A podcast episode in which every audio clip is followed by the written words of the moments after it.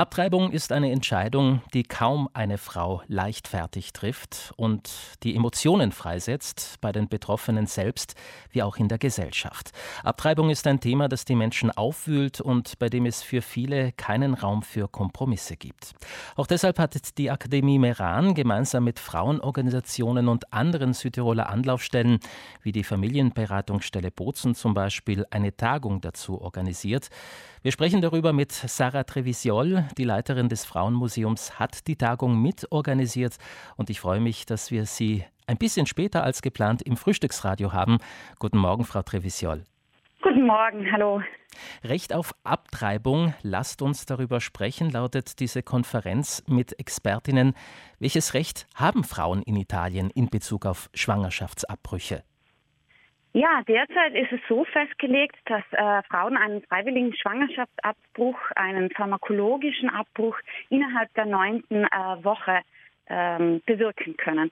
Das Problem ist aber, es gibt immer noch sehr viel in Südtirol ähm, Gewissensverweigerinnen, das heißt äh, Ärztepersonal und Sanitätspersonal, das sich weigert, eine Abtreibung durchzuführen aus ethischen und religiösen Gründen. Dürfen Sie das?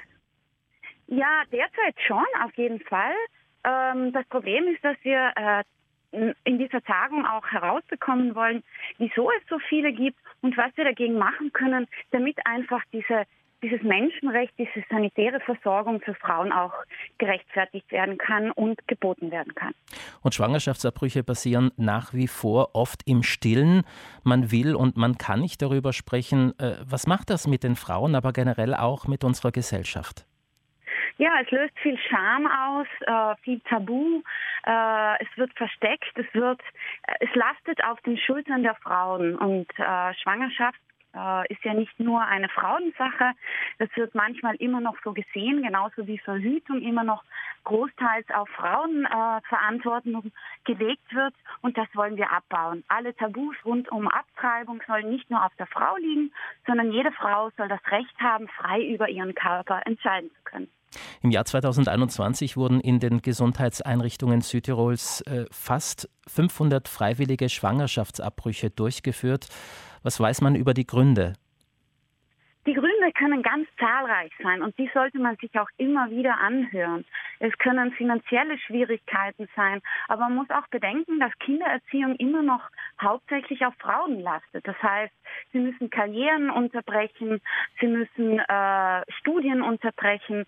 Es können aber auch äh, medizinische Komplikationen sein, äh, physische und psychische Überlastung.